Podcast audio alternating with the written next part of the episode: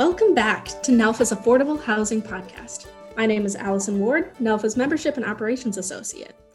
I am pleased to be joined by Eric Enderlin from the New York City Housing Development Corporation to talk about the recent NALFA Award of Multifamily Excellence for their project, The Essex.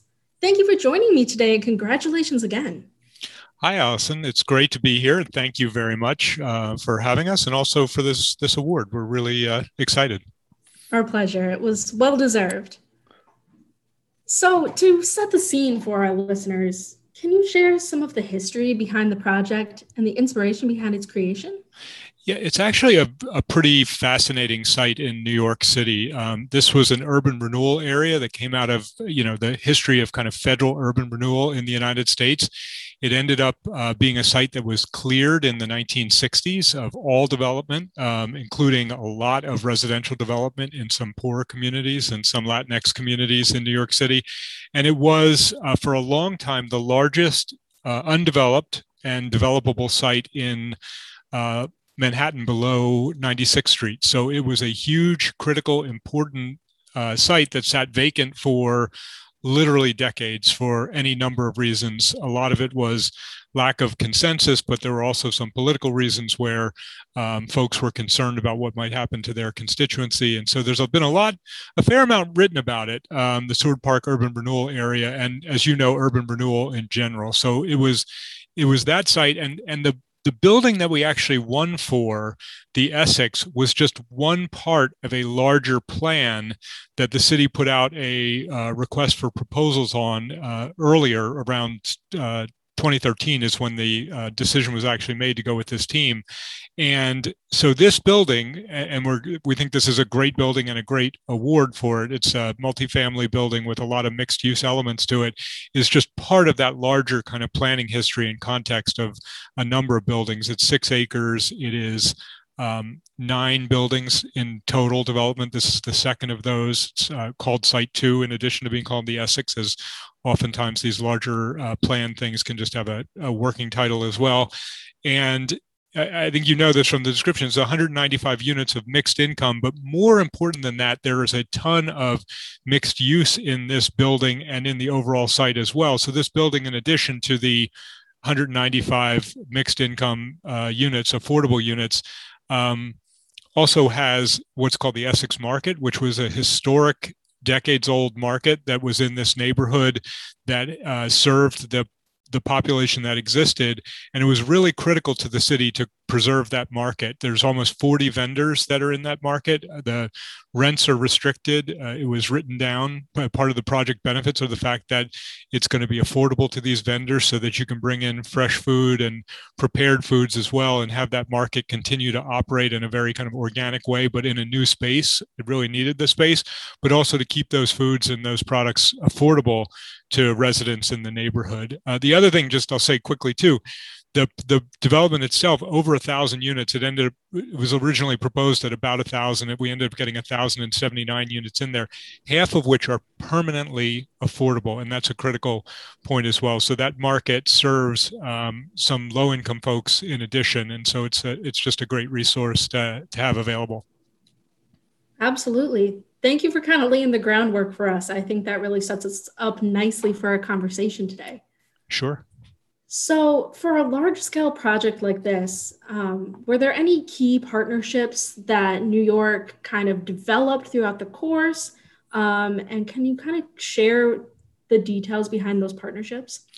Yeah, you know, there have to be to do something like this. It's such a large effort. And so, you know, some of the partnerships were public and private, but also not for profit. So, um, settlement uh, housing is in there, is in this development, in this building as well, but in the larger development, Grand Street Settlement, uh, an old settlement house uh, on the Lower East Side, does job training. The Chinese American Planning Council is part of the overall project. So, a lot of key partners that were in the neighborhood and in the community for uh, decades uh, were part of it. But in addition to that, obviously, you need a huge amount of uh, intergovernment coordination. So, while a lot of the description talks about the city of New York's economic Development Corporation, EDC, as kind of shepherding this. And that's absolutely true. There was a tremendous partnership between the housing agency in the city of New York. Uh, it's called the Department of Housing Preservation and Development, which is the city's housing agency, and the Economic Development Corporation. And quite honestly, uh, at the end of the process, a tremendous amount of weight was put on the ability of this team and partnership and collection of relationships as you talk about to really deliver housing. Um, so as much as there's economic development here and it's a big development and a you know 1.9 billion dollars worth of development once it's all said and done um, and over a thousand apartments and 1.2 million square feet of total development you can go through all the all the lists on it. The the relationship between uh, parts of government and the ability to really deliver on the housing aspect of it is what really made this this team of um, L&M development, uh, BFC development, and Taconic partners, along with some financing partners, really stand out and kind of win the day on this uh, RFP. Well, it sounds like it was definitely a team effort, and it's really great to hear the strong relationships that you developed. And you know, I'd say one one more thing about this because it's a little bit of the best practices, and I think it gets at the spirit of your question too. A lot, of, and and people have said, talked about this so, so I won't be the first one to say but it's important. A lot of that community groundwork was done up front, and it was very clear what these community benefits were going to be. And I think that helped to really overcome some of the hurdles and challenges that, you know, typically projects of this scale really can be frozen for a, a, long period of time. This, once we actually had a team in place and was working with the community, a lot of these benefits became clear. Um, 50% permanent affordability is just huge. When you look at that market, when you look at the other amenities, a movie theater, a bowling alley, some office space that's come into it. Um, uh, and the other thing that's really, really, I think was important to people is that the development itself feels organic and a lot has been said about this and we think it's really true and it's something we're proud of. It feels like it came out of the community as opposed to something that was imposed on the community. A lot of times you see this kind of large scale development that looks like it honestly dropped from a catalog or something where you you can instantly pick out the pieces that really weren't organic to the neighborhood. And i think a lot of people including those of us who worked on it in government are very proud of the fact that when you walk through that neighborhood while it's while it's beautiful and attractive and well designed, it feels like it came out of the neighborhood and it's in scale with the neighborhood and the materials are function well with the neighborhood and the uses function well with the neighborhood.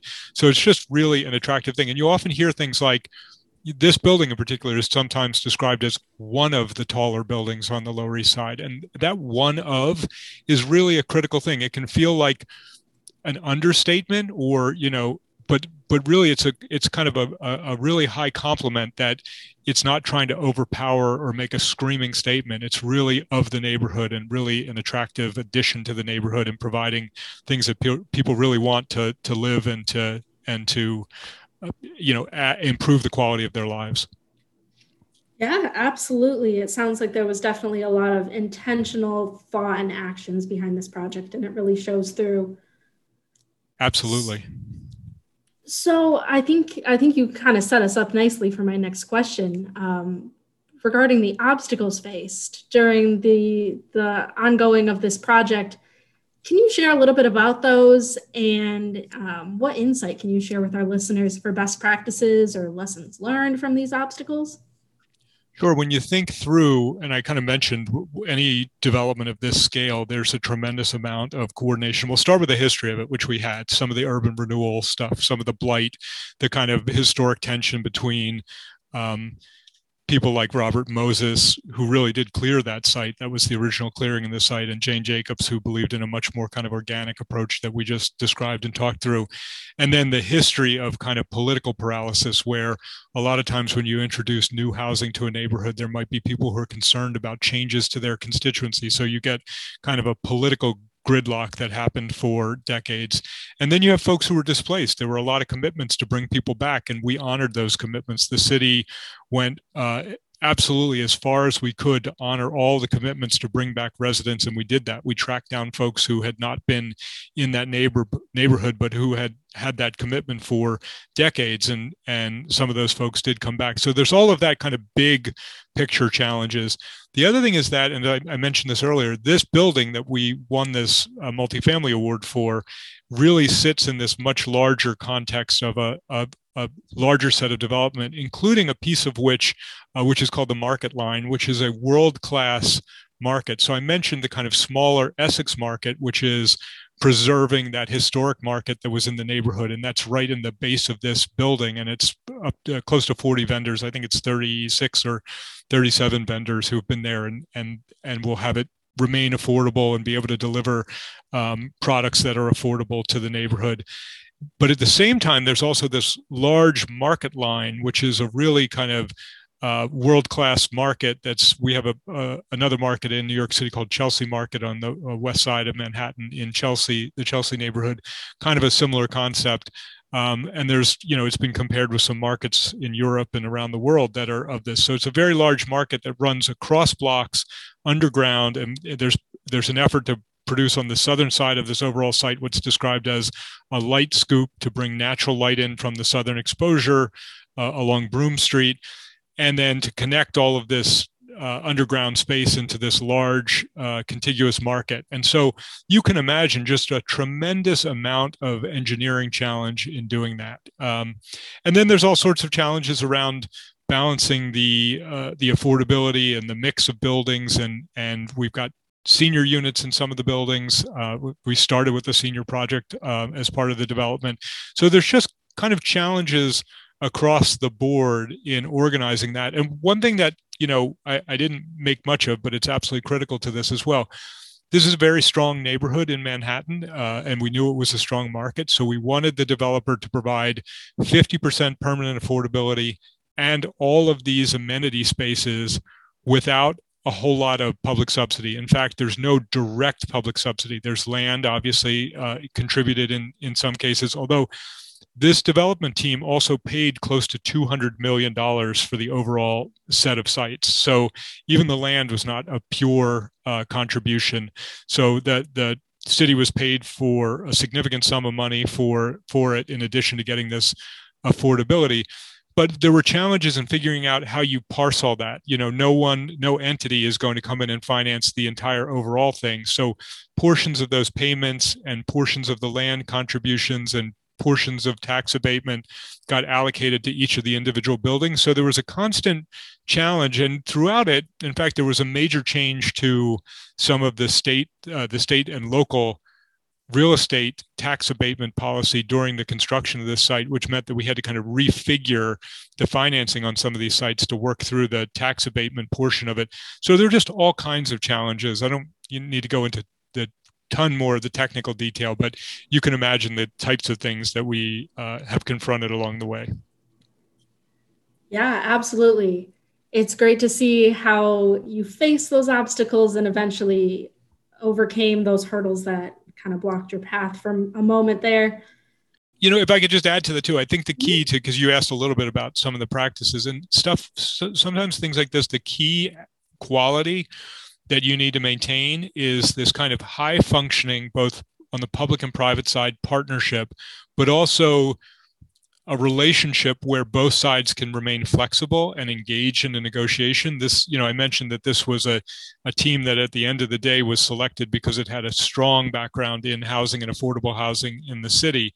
And that was absolutely critical to making this work. We knew we were working with a team that if five things didn't work, this is a team that would come up with a sixth way of making it work. And if we had five policy problems that we needed to figure out, we could go to a team like this and figure it out. So it was just, it was a great working relationship of people who understood New York really well, but also understood housing and affordable housing extremely well. Absolutely. It's great to have people of all expertises there so you can you can kind of bounce ideas off of each other and move forward and like adapt. That. Yep, and adapt as circumstances change. Absolutely. Absolutely. Adaptation is definitely very vital in a project like this. And it's very clear to see that you guys have mastered that.